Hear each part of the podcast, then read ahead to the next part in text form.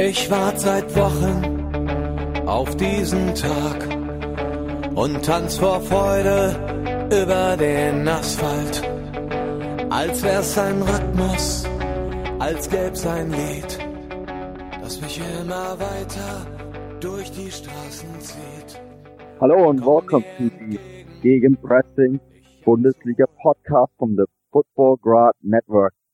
Yeah, that's right. Um, I'm hosting today Manuel Veff here on air for you. Bryce is unfortunately not available um, for us today, so I guess I'm left with his job. But that's okay. I have two really good guests today, as always.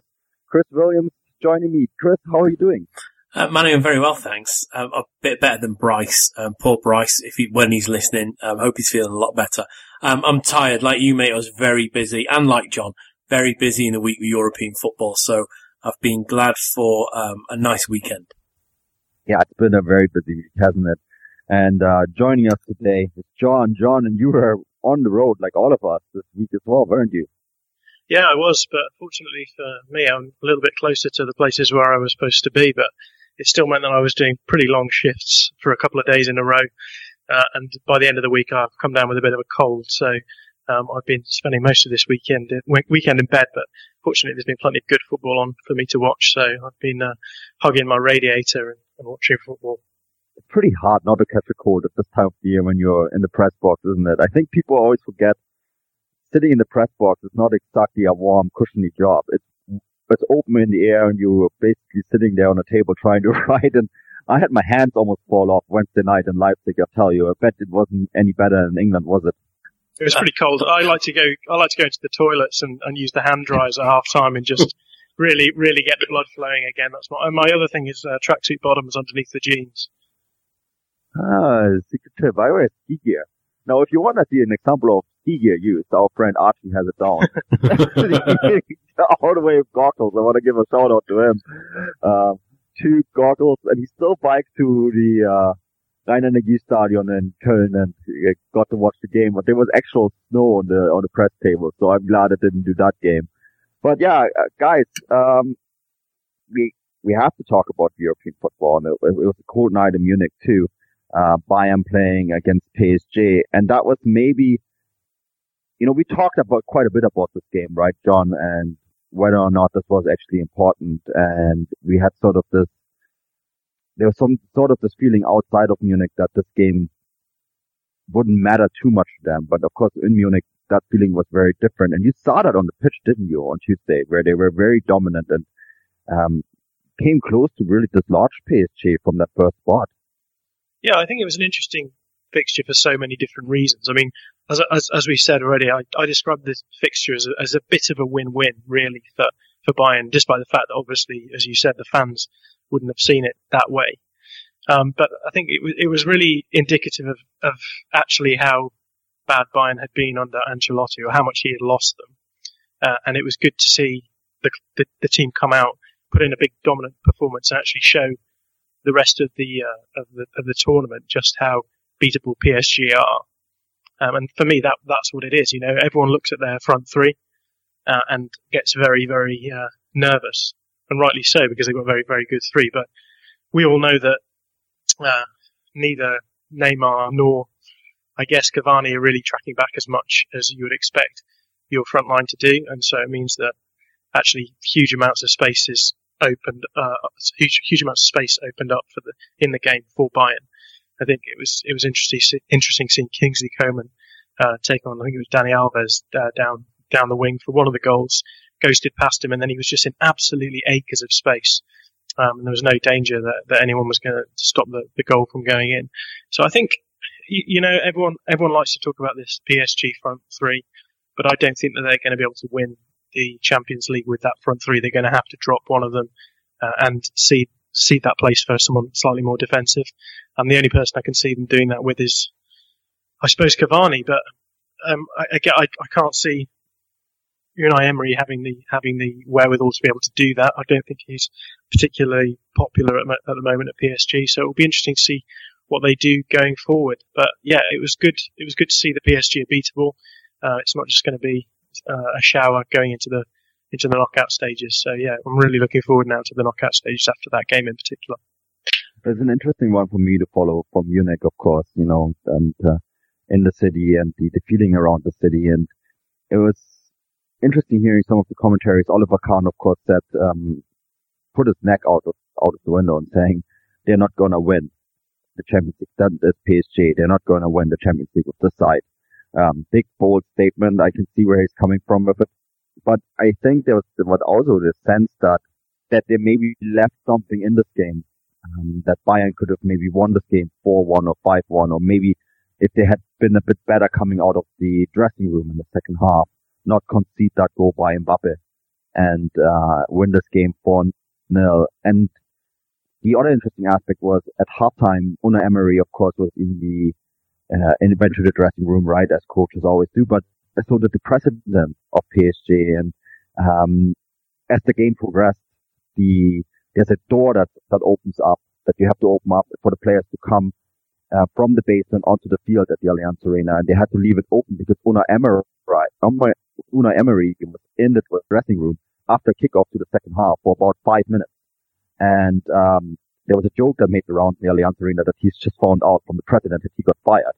Um, of course, it wasn't quite that traumatic, but you got a real sense that at that very moment, um, PSG was really coming apart, and that that is really something interesting. And what I find really interesting is that uh, Bayern didn't use that moment a bit more because I felt that second half they they could have played they could have really gotten for that result and maybe beaten PSG by even a bigger margin. And that is, that is quite something. And I, I you know, I wonder, Chris, this Bayern side, um, is Heynckes getting that, that last little bit out of them before they finally, you know, have to usher in a new era?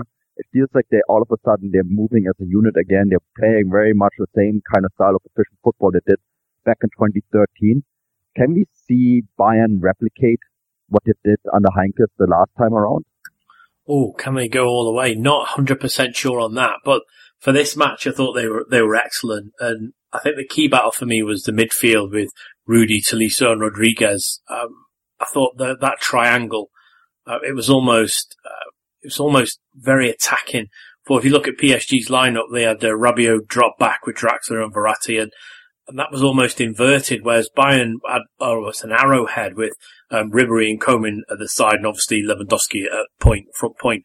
Uh, and I that's when looking back on the game because obviously John and I were in uh, Stamford Bridge for Chelsea Atletico. We were covering that game.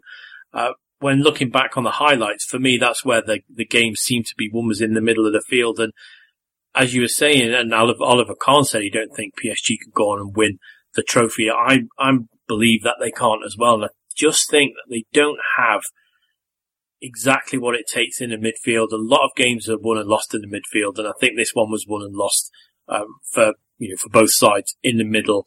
Um, and I thought Rodriguez was very good until he went off, um, you know, late on, and that was a good sign. But um, also, uh, you know, Tolisso, Coman had a great game as well. But um, Lewandowski, it's it's just that that spine and that central part. I thought they were better than PSG, and it showed. And I think you're right, Manu. Looking back, it could have been uh, a lot more. I think Bayern could have made an even bigger statement. Probably not on the same statement that we saw Liverpool make the night after with a seven 0 uh, but it could have been four or five. No, no problem. Yeah, and that would have been a massive statement. I, I personally don't think it's just the midfield, Chris. It's also defense. Dani Alves, as good of a footballer he was once, um, there was shades of his Brazil 7-1 performance, um, against Germany. You know, that, that back line has the tendency to, when they, when it, when they fall apart at PSG, they really seem to fall apart really badly. And, um, I almost wonder if they, they lack the discipline to shut out opposition. I mean, we all remember what happened to them, of course, against Barcelona, right?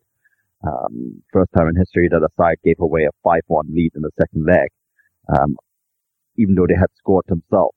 So it's, it's weird. This is PSG side is, is really odd to me. And I think they they were really fortunate in the in the first leg to to hit Bayern at a time when Bayern was completely falling apart.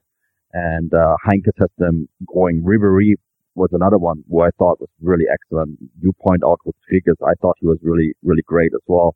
So he has them really going. But that's this really begs the question, right? I mean, we've seen midweek following the game in the papers that Bayern are now have narrowed down the, the list of candidates for, um, for coaches to replace him because he is going, basically going to leave after the end of the season. And we now know the list and it, uh, on that list were some interesting names. Some of them, one of them who we think is probably going to get the job, but, uh, Tuchel, Klopp, Fonseca from, um, from Shakhtar Donetsk, Donetsk, right? Yeah. And Niko Kovac, Joachim Löw, Arsene Wenger, which I thought is really odd, but he's a German speaking coach. So I guess that's why he, he, he made that list. And, um, yeah, those, those, those are favorites to, to get that position. And, um, I think it's probably going to be Thomas Tuchel. Julian Nagelsmann, uh, we're going to talk about Dortmund in a moment, but that appears that he's headed that way. So he, he's basically gone off that list now. But, um, yeah, I mean, John, you saw Fonseca. Uh, do you think he is someone who could take the Bayern job? I mean, I personally think it's still going to be Thomas Tuchel, but, you know, you've seen Fonseca play against Manchester City. What, what's your take on that rumor? Yeah, I, I don't know. I mean, I think um, Paulo Fonseca is is the trendy person to talk about these days in, in European football, partly because he's uh, out in Ukraine and uh, he's he's done really good things with with Shakhtar. I think he'll be a good manager, of, of course, but I think and I think this may be a theme for the some sort of conversations we're going to have in the rest of this podcast. But the question is, how do you know whether or not uh, a manager like that is going to be able to slot into a team with the sort of expectations that Bayern have, and, and as we're going to talk later, Dortmund have. Um, and I would be very interesting, very interested to see how, how Fonseca would fit in. I, I think the thing that stands in good stead for Fonseca is the fact that his the team that he's playing at the moment um, at Shakhtar is playing in a similar sort of uh, formation to to Bayern. They play at four two three one, uh, and I think one reason why why Heynckes has done so well is because he's come in and just gone back to basics for Bayern. They have the players to play a 4-2-3-1. They've uh, able to bring out the best in Thomas Muller, uh, playing in that way. Uh, and so for me, if Fonseca into Bayern Munich would be a fairly, fairly uh, sensible shift. It would, it would make a huge amount of sense. Um, but yeah, I think, I think you're right that he, he, he's the sort of outlier, um, favorite, the one that everyone kind of wants to see happen, but doesn't really think that there's any chance that it will. Yeah, I, I think personally, I still, still think it's going to be Thomas Tuchel. But uh, Chris, another name on that list, and uh, that name on the list, Niko Kovac, he faced Bayern on Saturday, and he Frankfurt did a very good job against Bayern. You know, Bayern don't like to play in Frankfurt, and I think we saw on Saturday why. Yeah, and he would be. He's a, he's he's a good coach, and he's another one who's who's able to get the way that German teams play, and he's been able to do that. And Frankfurt had some real trouble last season, didn't they? At one part, they were going exceptionally well, and they sort of fell off a bit. But but I think that was very much to do with the players they had out injured at the time, um, and Kovac was able to turn that around in the end. But would he be able? Would he be good enough for the Bayern job? I'm not 100 percent sure. It's a massive step up, isn't it, to go from Eintracht Frankfurt um, to Bayern Munich, the expectation, not just in Germany, but uh, in the European competition, would be a massive level. I don't quite know if he would be suited for them for me. Yeah, and he plays a very aggressive style of football. So it's, I think he's an interesting coach, but he's, I think he's still someone who's coming a little bit, um, he's still trying to develop himself into his style of football, right? And it's not quite refined yet. So I think he needs time. Um, and that comes, that brings us really to the next coach and the, the next topic, because time is something that Ralph Hasenhüttl has claimed for himself, because he was another one on the list, but he's taking himself off. Um, quite outspoken about it, actually, saying that he's not ready yet for, for Bayern. And the reason he says he's not ready yet for Bayern is because he is not, his, his team, RB Leipzig in the Champions League still showed too much immaturity in a way he, his side have, have not been able to, um, play the sort of football in Europe that he wants them to play. And he says like he obviously lacks the maturity to coach a team like Bayern at this moment. He still needs to refine his own game and needs time to actually develop develop his style of football and make it work in both Europe and in Germany within one season. Now, John, that's a pretty mature thing to say from a coach, right? I mean, Ralph Hasenhüttl is one of the most exciting coaches in German football but to basically say like, well, no, I'm actually not ready yet for Bayern. I, I have a job to do here, and I actually don't think I it wasn't just my team's immaturity that got us out of the Champions League, but it was actually also my coaching style. Yeah, I don't think I've ever heard a manager say anything approaching that before. Really, I think most managers uh, adopt this this mantra that you know every every opportunity should be taken with both hands because you don't know when another opportunity like that is going to um, is going to come up, and that's certainly the that's certainly the line that Peter Stöger has taken. Um, I do think that there's an element to which you know some of these some of these coaches who play high intensity pressing football, um, there is a question as to how well they would fit in at a team like Bayern, uh, a team like Bayern which is used to having really elite players in almost every position. Um, and, and, you know the same sort of thing that we're saying about PSG.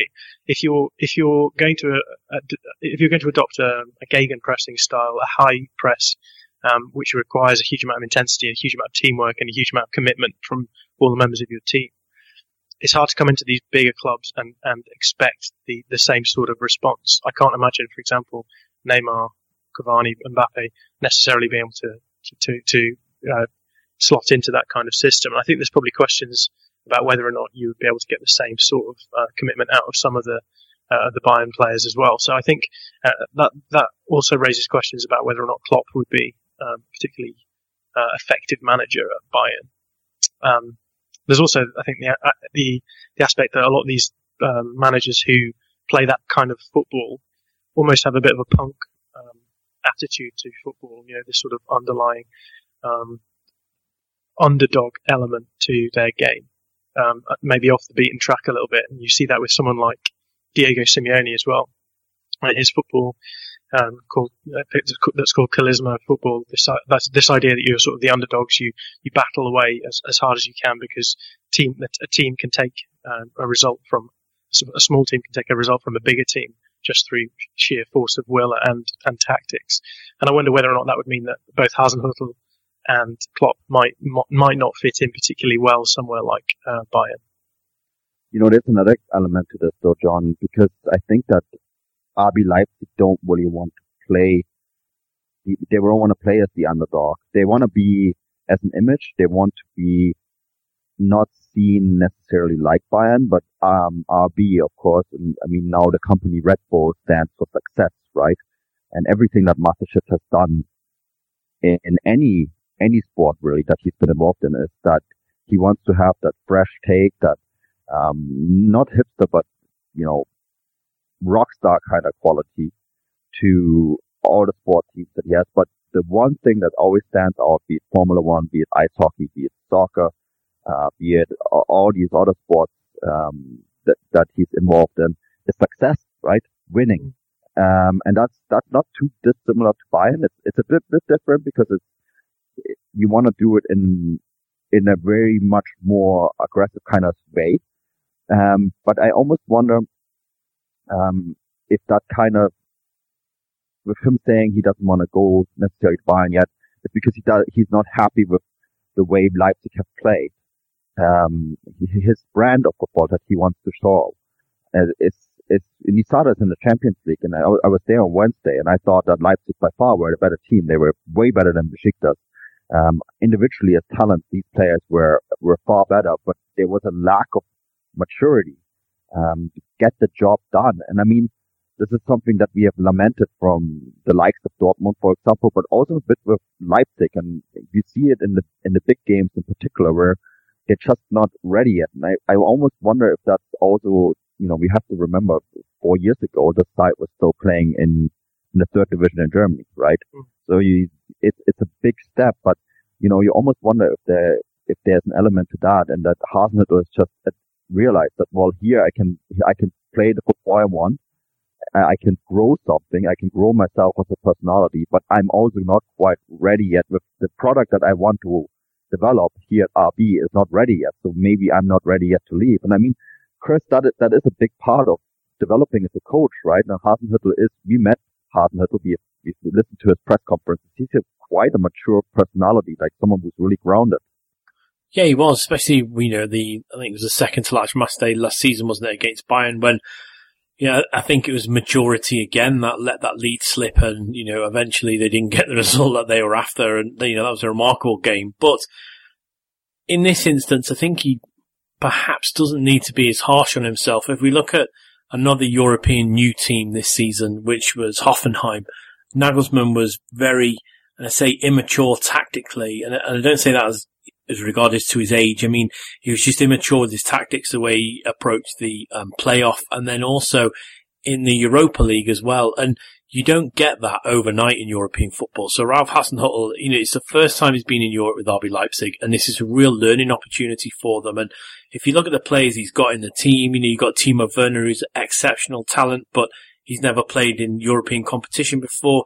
Um, you've got Naby Keita, you've got Kampl, who has got a little bit of experience, but he's not got that much experience. You've got um, at the back, Orban, Isangna, you know, Gulácsi's in goal as well. So throughout the team, there is, as you said, there's a lot of talent and you saw that in the game, but there isn't a lot of European experience or European knowledge. So I think sometimes we can see this, especially the last few years with Bayern and Dortmund and even Schalke to some extent when they were in the Champions League and probably true extent with Bayer Leverkusen as well, is that you need to be able to win ugly sometimes in the Champions League. You need to be able to go away from home and grind out a 1-0, a really boring 1-0 win. Um, or likewise, you need to go away and just grind out a nil-nil draw. And at home, sometimes you need, because it's a Champions League, you're not going to be able to play this high pressing, high football continuously. You're going to have to play awful European football in the group stages that just grinds you through. Um, and we see that from some of the, you know, the best teams. Look at Real Madrid. They don't play exciting football all the time. They know how to sit a game out. They know how to sit back. They know how to grind out a 1-0 win occasionally when it needs them. And I think that's what's missing from uh, Leipzig and Hasenhüttl at the moment. It's just that experience. And I'm sure he's now he's going to stay at Leipzig and Leipzig are second in the table and we all expect them to qualify again for the Champions League next season. I, w- I would say I can't see them not um, qualifying from the position they're in now, but he will be able to take on all the experience that he's gained from this season, from the group stages, um, and take them on. And, and, and don't forget, um, you know, they, they've fallen into a very high competition now. You know, the Europa League has just been populated with fantastic teams that have just fallen out of the Champions League. So they'll be able to get some more European experience when the new year comes, when the football comes back after the, the European break. And I think he'll learn a lot from this season and, and RB Leipzig in Europe will be a different prospect next season. And I believe that for Hoffenheim, um, as well, whether, uh, Nagelsmann's there or not, the players that will be left there will have European experience that they can build upon. So I think he's probably been a little bit harsh on himself there. Yeah, it's interesting though because you get that reaction. Um, I was there, of course, against uh, Mainz as well, the game that they, in my opinion, they threw away. Um, they were so comfortable against Mainz for lead. Of course, there was a lot of VAR trouble, and I want to talk about VAR in just a moment as well, um, before we get to the really big topic. But um, I, I feel that sometimes they just don't get the job done, and this this is something that you you point all these things out, Chris. This is this is all mentality um, the maturity and, you know, age. I mean, the, the biggest star, Timo Werner, is 21 now, I believe, right? Um, we forget that because he seems been around for such a long time, but he's, you, sometimes you just notice that, uh, that, that lack of maturity with the side. But at the same time, you know, at the press conference, when, when, when Hasenhüttl spoke of the Champions League games, like, well, we're in the Europa League now and we're going to try to win it.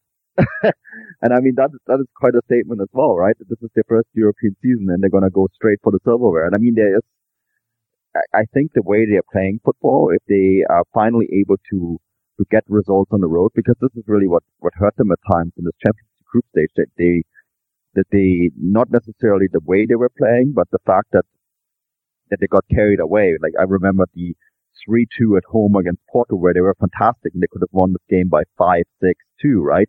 But then they let this result slip away, and then they lost the the um, away leg in Porto 3-1, and then the head-to-head was gone, which basically meant on this match day six, and it was really odd feeling because you could sense in the stadium as Porto was beating up on AS Monaco that on the field the players must have felt it, right?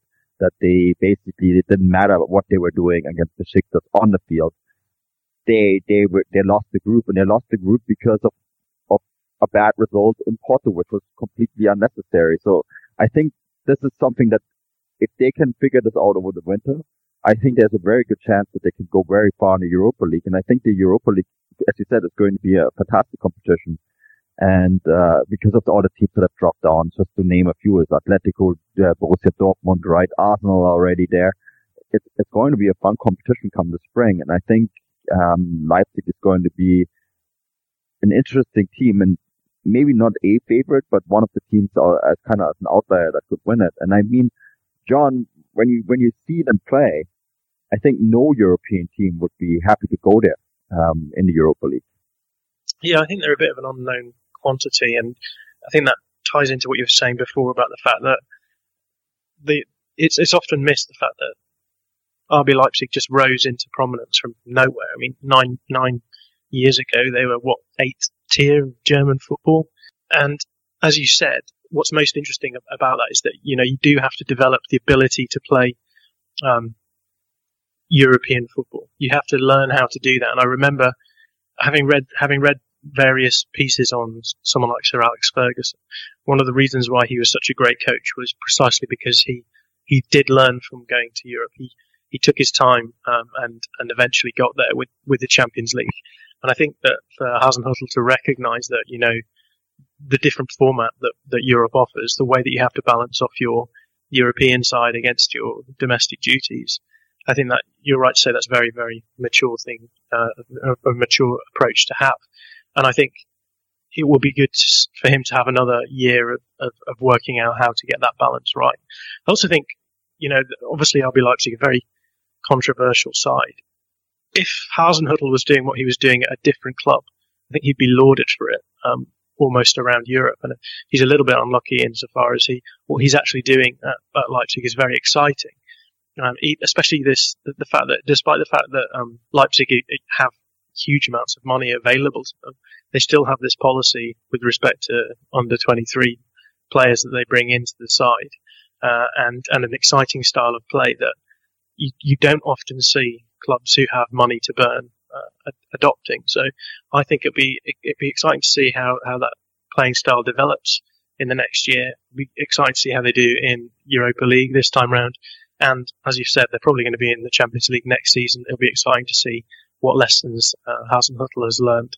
And I think he'll be all the better for keeping his job uh, a year longer. And I wonder whether or not uh, coaches like perhaps Nagelsmann and let's wait and see what happens with Tedesco. But these coaches just spending their time putting their uh, hard yards in and, um, and, and making making it, making themselves aware of the fact that you don't just sort of fall into these big jobs and, and have success. You have to put a, a, huge amount of effort in. Yeah, I think you you point out quite a lot of things there that are bang on. I think the one thing maybe to add to the whole Leipzig not spending as much as they could is big reason for that is that unlike PSG, RB is actually keeping within financial fair play, right?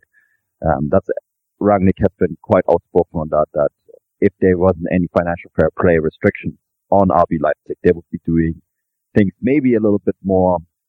They would probably be spending a bit more money than they current they currently do, but because there is uh, restrictions on RB Leipzig, they had that's also one of the reasons they lost Keita because they couldn't offer Keita as much money as they would have maybe liked to because financial fair play restrictions are actually kept in Leipzig, whereas a team like PSG, they don't seem to really care. But that's an, maybe an interesting topic on its side. I want to point out this is this is something that was a really big topic, not just in Leipzig, but I was in Leipzig, so that's this is where I really noticed it. And uh, we had a big debate on VAR on our WhatsApp chat. Uh, so I want to really talk about this too. In Leipzig, there was a couple controversial situations with VAR and um, I decided used three times.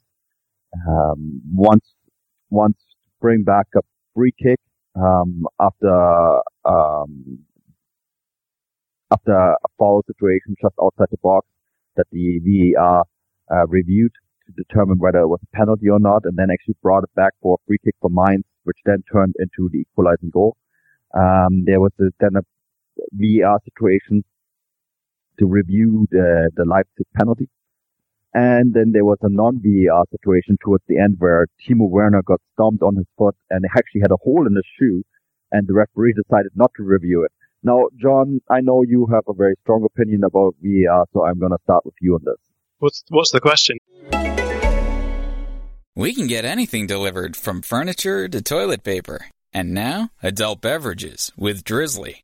Drizly lets you compare prices from local liquor stores on a huge selection of beer, wine, and spirits, then get them delivered right to your door in under 60 minutes. And right now, Drizly's giving all new customers $5 off their first order. Just enter promo code EASY5 at checkout. Download the Drizly app or go to drizly.com. That's D R I Z L Y dot com.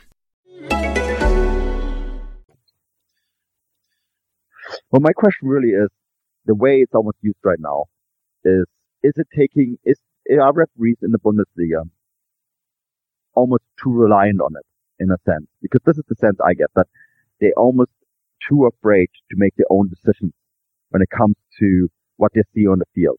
The the first thing that you always hear is, or see is when they put their hand onto their their microphone, right, or their headset rather.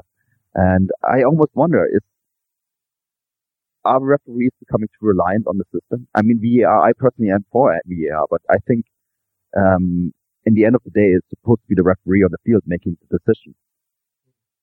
Yeah, I think the way that I approach this this question is what, what why is it the case that we are even talking about VAR? Why do we need VAR? And I think to answer that question, you need to sort of go right back and ask what, what's the point of having referees on the field? And I think there's there's two main reasons why we have referees on the field. One of them is that they obviously adjudicate uh, the game as it's going along, and if something that's unfair happens, they stop the game and and they give punishment regarding uh, regarding how they think that should go.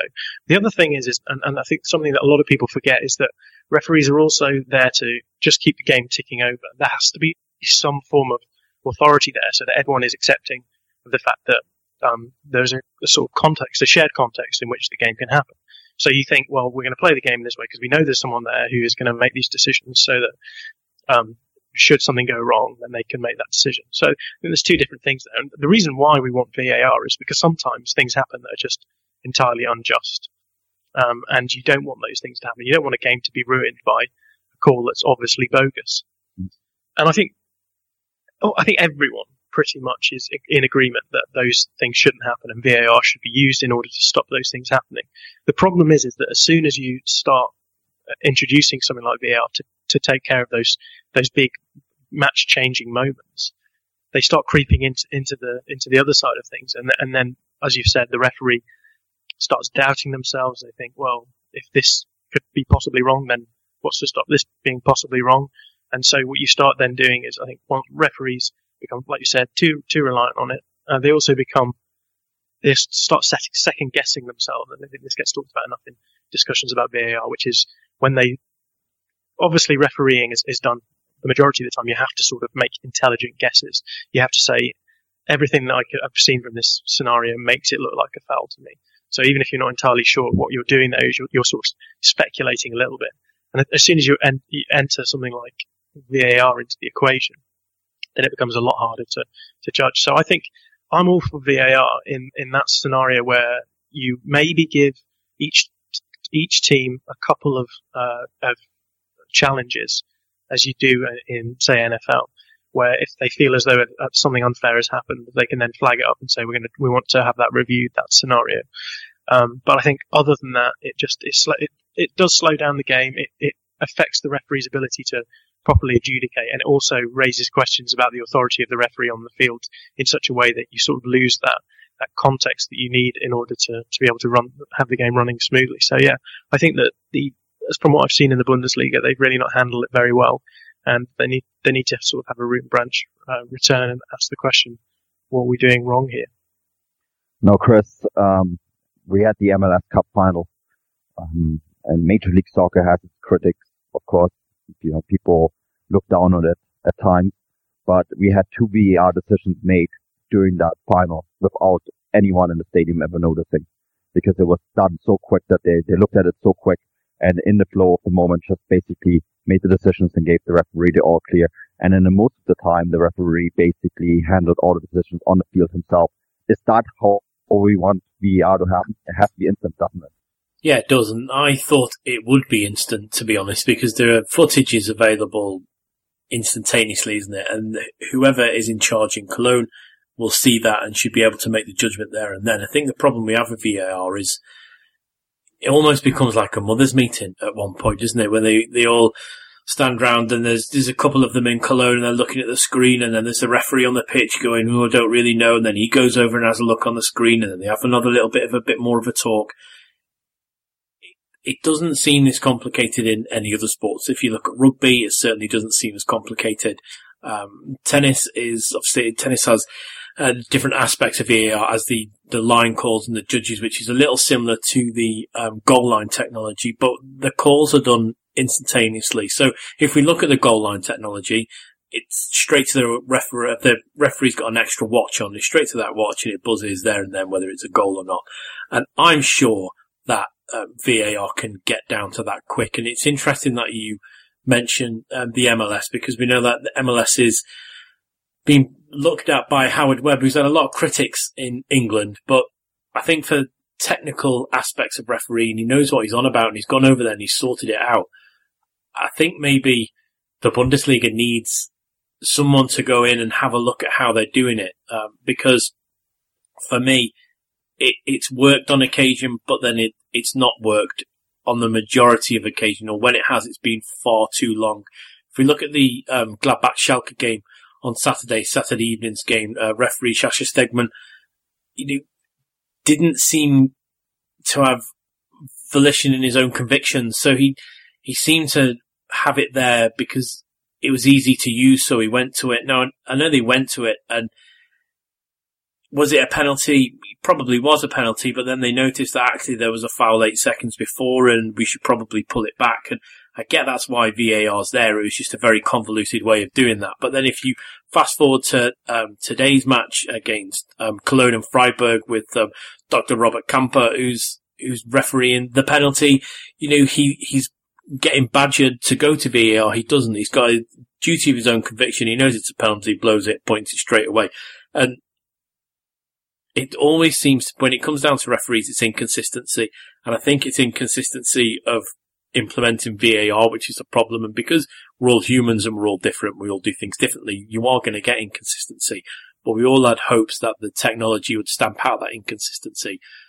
I think we need to go back to the drawing board a little and where do we use it and when do we not use it? So uh, it needs to be redefined about when it's used. A little like goal line technology can only be used to determine whether the ball's gone over the line or not. It needs to be a little simpler. I'm for VAR uh, because I think done properly and done correctly and done time efficiently, it's excellent for the game. But for the last few weeks, it's really slowed the game down and, and you're seeing calls go to VAR when probably they don't need to. And then you see other calls not go to VAR when teams are screaming for them to go. So it's this inconsistency. So in short, I think they need to get someone in. Probably not Howard Webb because he's got too many ties to the Bundesliga in his personal life, but I think somebody else of that stature and that ilk could come in and sit down and show them maybe a more refined way of doing it.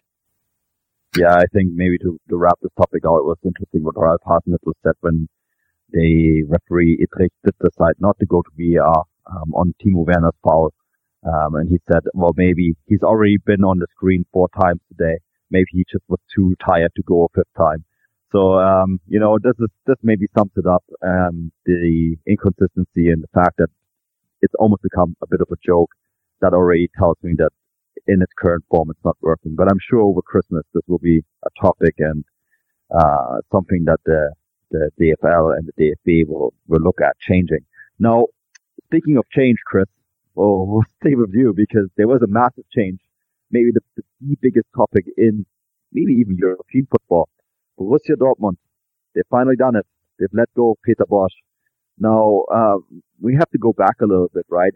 For me personally, I thought he was, it was impossible to keep him after that 4-4 against Schalke.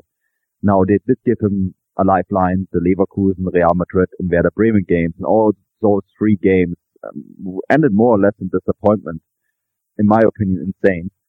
Um, they lost 2-1 to Werder Bremen this weekend. Do you think that Dortmund have maybe done this a bit too late? And maybe the another question is, um, bringing in Peter Bosz, was that maybe a mistake in the first place, given with everything that went on with Thomas Tuchel, etc. during the summer? It's an odd one, isn't it? Um, I think, like you, that once the 4-4, the end of the 4-4, I think that was the time maybe they should have got rid of him because it's such a big game and everything that had gone before it and to be 4 0 up and then to get pegged back 4 4 by your closest neighbour, your biggest rivals, and for your fans and for the whole city of Dortmund, I think maybe should have gone then. But let's give them their dues. They did want to turn it around. So they said they give him a couple more games. And then after the Leverkusen game, uh, Zorc came out on telly, didn't he, on Sky in Germany and said, look, he's the one we want to try and, and make it work with. We want to try and, and give him time. We want to come through this dark cloud with him. And I think that has to be applauded because sometimes managers are just sacked left, right and centre when maybe they could have been given just a little more time and you never know uh, what happens. I mean, John made reference to Alex Ferguson earlier on. There's famously here in England, he was you know, one match away from being sacked, and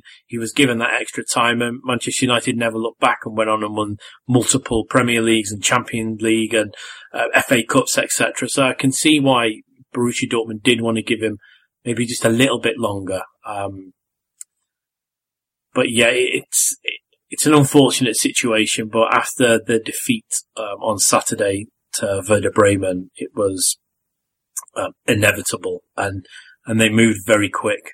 And was he the right man to go with?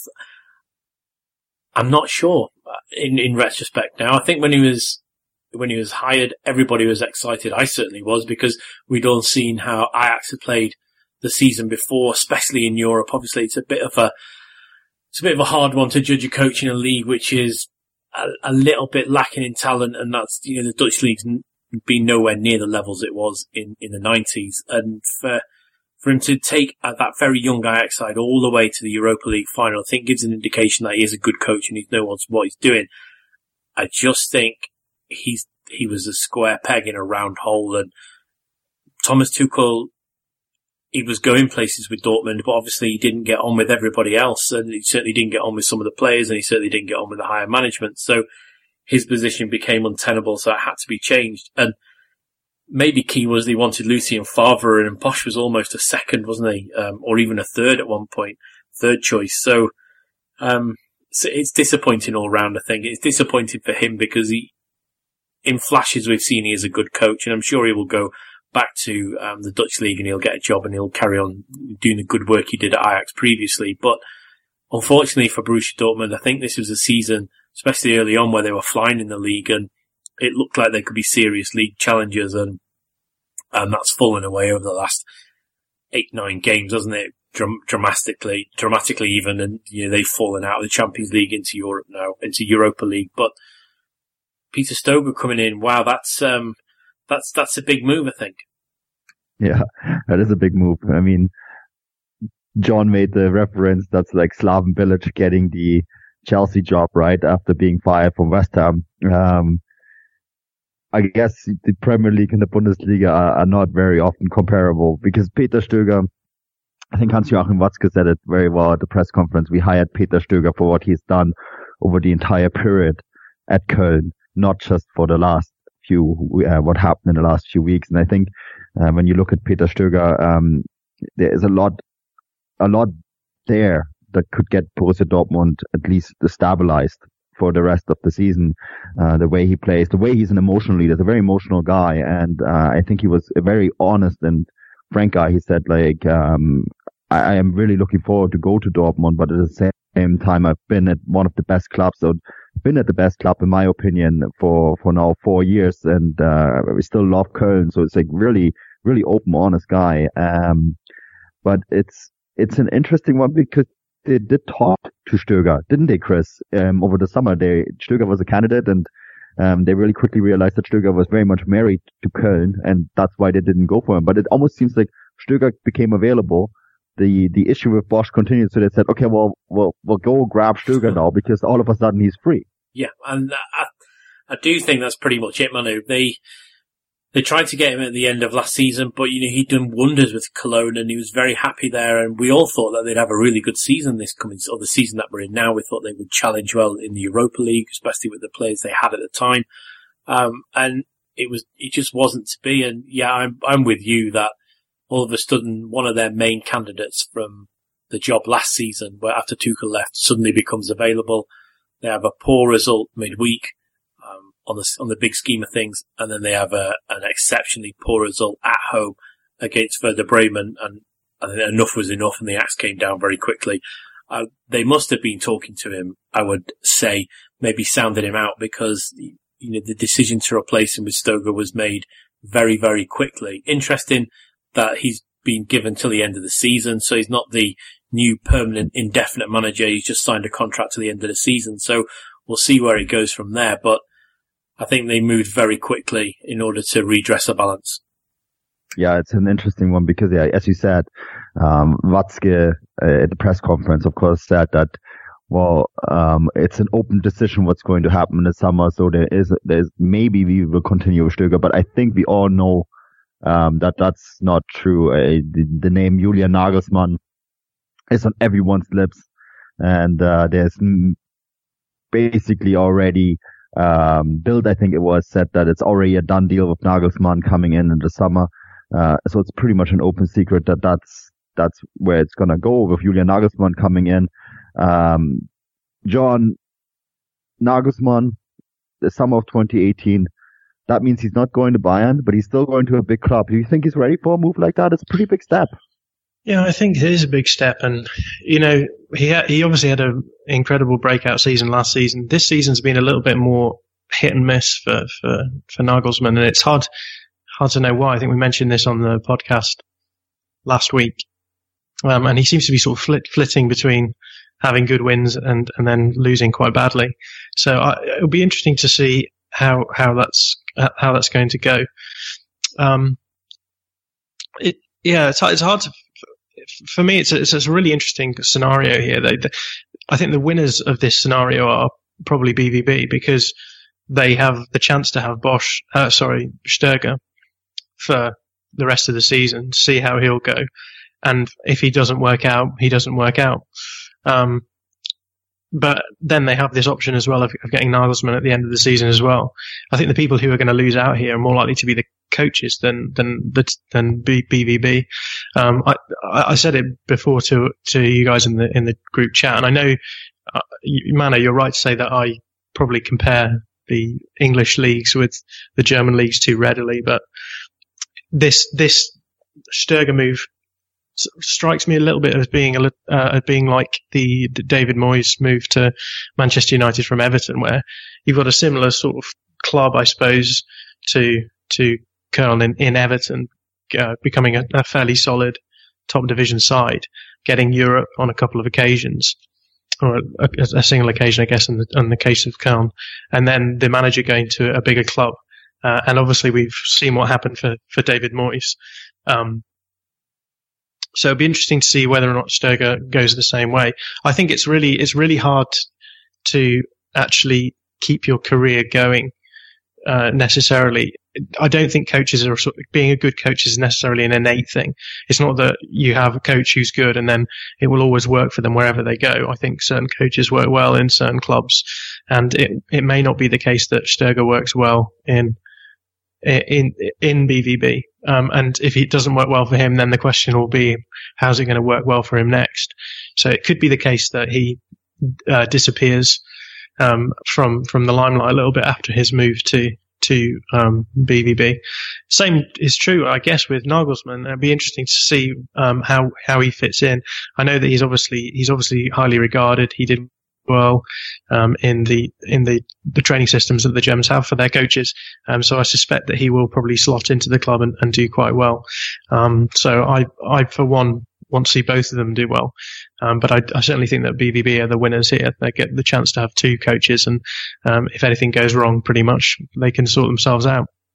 I think Manu with Nagelsmann, Dortmund will get something as close to Klopp as they could possibly hope for. We all know that Jurgen Klopp was just a whirlwind um, when he came into Dortmund and from Mainz and what he did and his passion on the side. And you see that from um, Nagelsmann. You see it from the side when he is um, coaching at Hoffenheim. You see how into it he gets. I was there for the first match of the season um, in, in the arena at Hoffenheim, and he was just pacing up and down and he was kicking every ball. He's almost a little bit like um, Diego Simeone, maybe not as passionate as Diego Simeone, but Nagelsmann's there. He's talking to his players, hand signals, gesturing. He's in the fourth official's ear. He's in the linesman's ear. Um, he's doing really, really well. And he's just, he just gets that. And I think he would be an excellent, um, excellent manager or head coach at Dortmund. And if that's the way they want to go, I think it'll be not a minute too soon for them. But so everything he does on the side, the way he, um, the way he gets across his emotions, and he could almost be like a mini Klopp. John, how do you think that would go down well at Dortmund?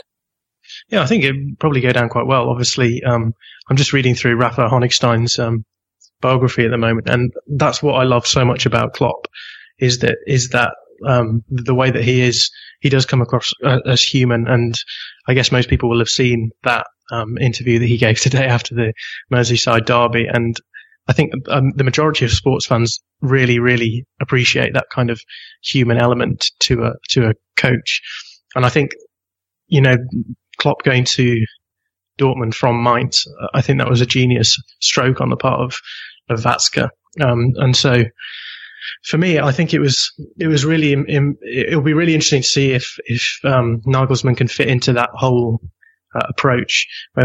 Because obviously you hear all of these stories about Klopp, you know, going to visit the grandparents or the grandmothers of, of, of people working at the club just to say hello, and and that that whole approach breeds a particular approach to um, a, a, a, club's entire sort of context. It allows you to um, it allows you to um, develop your tactics and your ideologies in a in a more holistic way. And I think that's what Klopp has got down so well. So that when you start having results that don't work, when things don't go your way, you don't start becoming reactive and saying, "Well, we haven't won this game, so let's let's change this quickly." Um, you what you do is you say, well, this is all part of a broader approach, um, and and we don't we don't just react to things. We have a project. We we we have patience, etc. etc. So yeah, I think it would be good to see how how Nagelsmann can fill fill in the, in those boots that Klopp has obviously still left behind him, despite the fact he's been gone for so long. Yeah, it's an it's an interesting topic, guys, and I think once we, we get the confirmation of Nagelsmann, um, because we haven't actually got it confirmed yet. I think it, it's it's one of those open secrets that no one really wants to talk about. It's something that we definitely want to revisit. But um, interesting times in Dortmund. I think Stöger has his work cut out. There's there's a piece up on Fußballstadt.com on what he will have to do next and the challenges that are facing him. And I think um, he will really need the winter break to sort things out. Um, there's a game, of course, midweek for Borussia Dortmund um, maybe not enough time to really see his handwriting. So I, am really curious to see what he will do over the winter break. And I think that there, there's rumors of them signing a defender, someone like Akanji from um, FC Basel. So yeah, and very interesting sides at Borussia Dortmund. And um, it's a story that we're gonna keep tracking um, over the next few weeks. But guys, I want to go over to the Europa League and uh, Köln, of course, one of these three sides that dropped out of the Europa League and uh, overall not a great season. I mean, John, we talked many times about how this this has been a very poor European season for the Bundesliga sides. It has been actually the poorest Euro, uh, European season since 1983, and um, there is some indication that this is a blip, mostly because the teams that we sent weren't very good and they all struggled with their own really personal stories. And I, I was at the Hertha game um, on Thursday, and um, thought that this Hertha side, maybe this was a step too early for them getting into Europe. And I think, um, the really the only positive coming out of this, of this story is that, um, they tried, uh, um, Paul Dardai actually fielded Jürgen Klinsmann's son, Jonathan Klinsmann, and um, Jonathan actually spoke to us 30 seconds, uh, spoke with us uh, for five minutes after the game. So, yeah, this is what he had to say first game, first penalty save. Is that a perfect debut? I would think so. You know, it's uh, getting the getting the point is also very important. and just to finish Europe, you know, the Europa League a little bit stronger. I thought that was also very important. Um, yeah, I thought we played well. I thought the goal was unlucky, you know, it deflected, but um, we came back. We got the one-one almost right away, and then you know, obviously the, the penalty save is something I'll remember for a long time. Did you hear the news that Max is already giving out a dinner for you? yeah, he told me right after the game. Yeah. you don't believe it? No, I believe him. I believe him. Yeah. The fans were screaming your name um, after the penalty and after the game. It's like like a dream, isn't it? Yeah, definitely. I don't think I could have imagined that uh, before the game. You know, it's it's something you always you always dream about having fans, and, and for it to happen today, it's unbelievable. Uh, How was uh, when did Paul tell you uh, when that, that you're supposed to? a couple, a couple of days ago in practice. Um, days? Yeah, might have been yesterday. Um, but uh, Thomas went out ill, um, and they wanted to rush Rune still. And he came to me and he said, you know, you're, you're going to be you're going to be in the starting eleven. And then, yeah. So how much did you, how much sleep did you catch last night.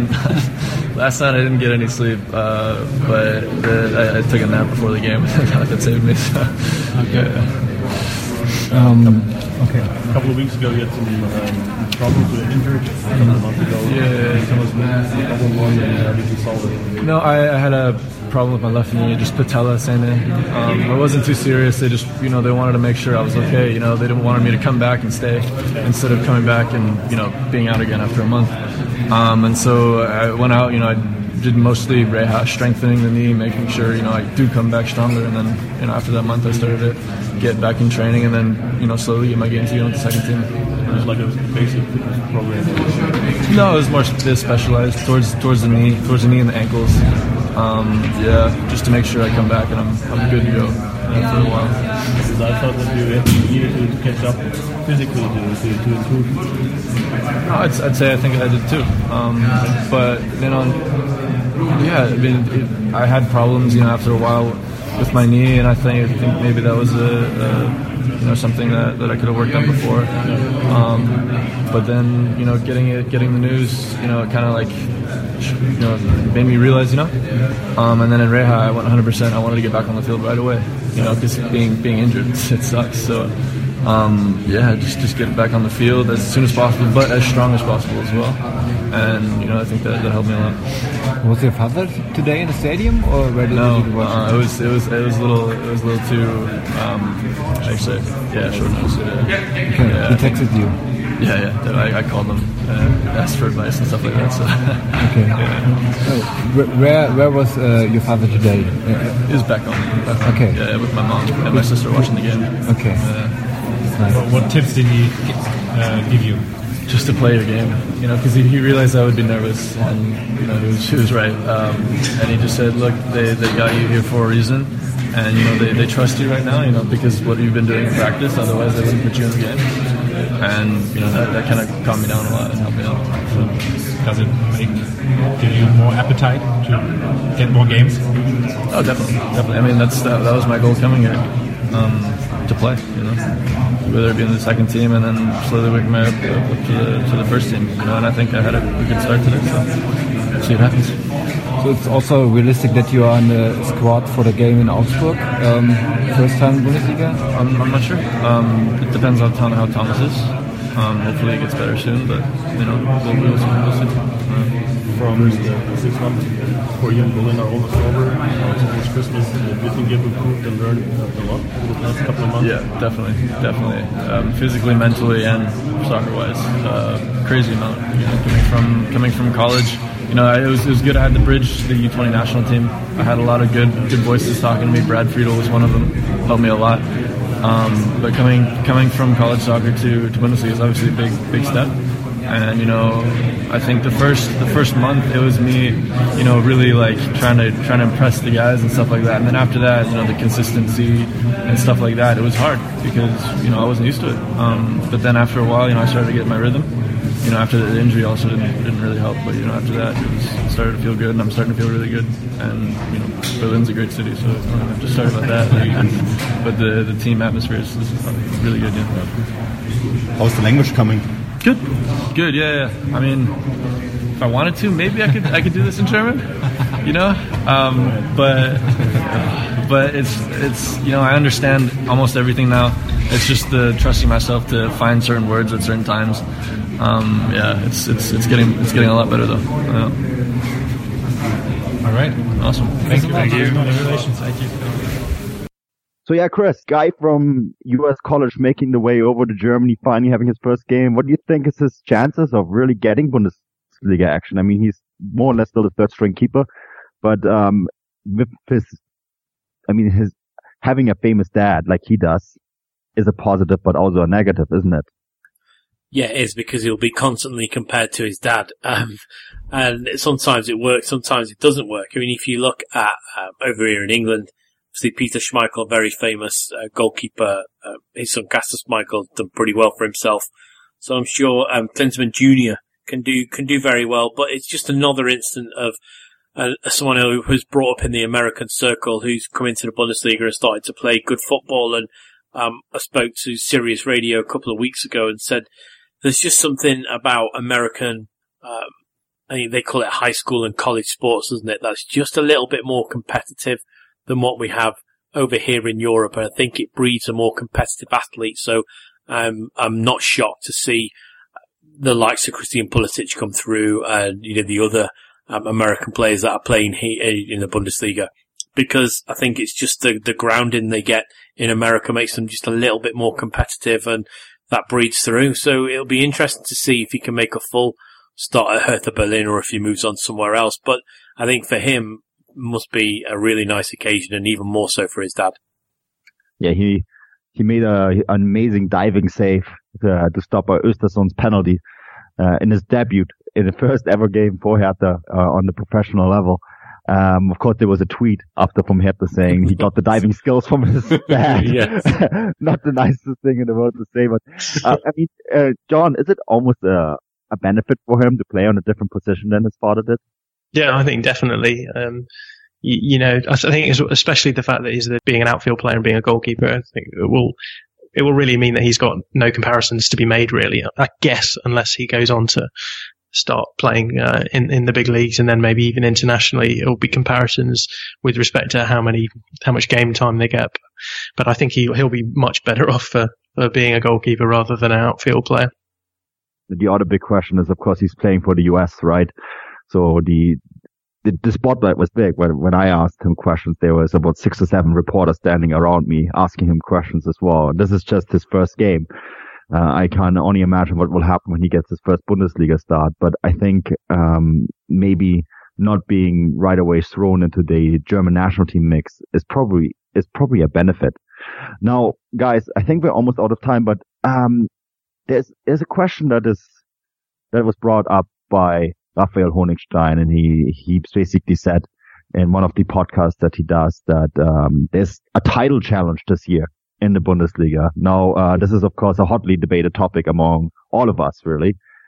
John, do the likes of Leipzig, Gladbach, Schalke can they really challenge Bayern for the title? Yeah, I think they can. I think that this Bayern team are they are beatable. We've seen that. We've seen that they're beatable on the Heynckes as well.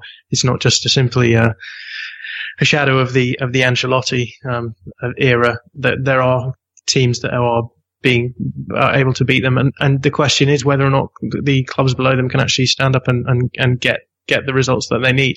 For me, obviously being a Gladbach fan, what's been frustrating in the last week or so has been the fact that uh, Gladbach have had chances where they could have caught up and they've just fallen away in those. So for, for me, the, the issue isn't whether or not um, Bayern are, are beatable. The issue is whether or not any of those clubs below them, be it Leipzig, be it Schalke, be it Gladbach, even Leverkusen now coming into the mix, can they have a suspended, uh, an extended run that long enough that actually allows them to be uh, closing down that gap at the, at the, top, which is currently at eight points? So I think if if if one of those clubs were to catch them up, they would have to have a very long run going towards the end of the season of of, of wins. Um, so I think theoretically it's possible, uh, but in all probability, I can't see Bayern dropping that many points in, in, in, in succession with someone matching it with a with a w- run of wins.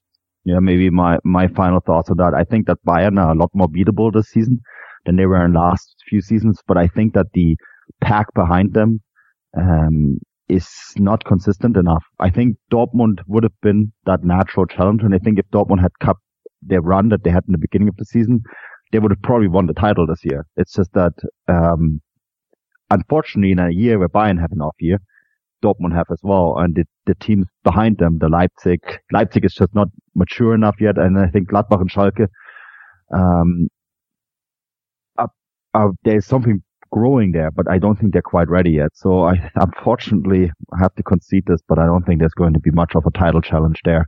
Yeah, John, uh, unfortunately we're out of time, but let people know what have you been up to? Uh, where can people find you?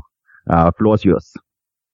Well, well, at the moment, I'm just mainly I'm doing lots of writing stuff. I write most days for for Real Sport, so uh, you can find me over there. But the best place to get all of my stuff is my Twitter account. My Twitter account is at John underscore Mackenzie, and there's no H in the John, and there's an A between the M and the C in Mackenzie. So I've done well to have one of the least memorable names in in in social media terms. well, at, at, least you're easy to find. But uh, Chris, how about you? What have you been up to? Oh, so well, obviously you can read my uh, match reports from the European games. They're on um, Grad and Futbolstat. And then next week, um, I will be in Germany for um, Stuttgart against Bayern and also having some Christmas market fun in Freiburg. Yeah, that sounds like a good time. Christmas markets are in full swing. I tell you, I've been to many, many, many Christmas markets in many, many different cities over the last few weeks. But yeah, you can find me uh, at Manuel and of course all the work at Futbolgrad Live, as Chris mentioned. And um, also, of course, guys, if you like the podcast or any of the podcasts we do, please head over to iTunes, give us a rating. It really helps us grow and um, expand our brand. Well, that's it from us this week. Um, until next week, auf Wiedersehen.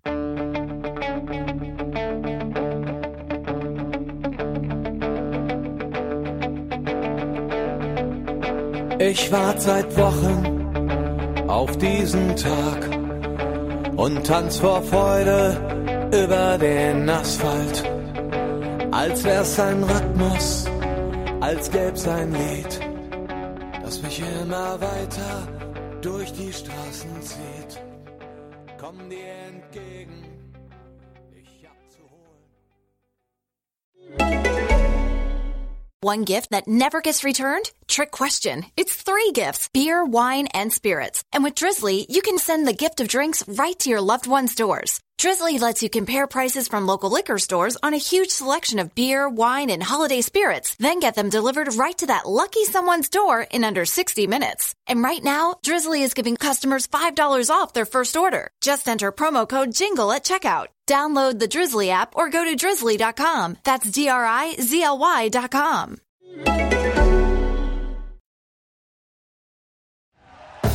Thank you for listening to Bleav. You can show support to your host by subscribing to the show and giving us a five star rating on your preferred platform. Check us out at Bleav.com and search for B L E A V on YouTube. You know, when you're listening to a true crime story that has an unbelievable plot twist that makes you stop in your tracks? That's what our podcast, People Are the Worst, brings you with each episode. I'm Rachel. And I'm Rebecca. We're identical twins who love true crime cases that make you say, didn't see that coming, and we hate the people responsible for them. Listen to People Are the Worst now on Apple, Spotify, or wherever you get your podcasts.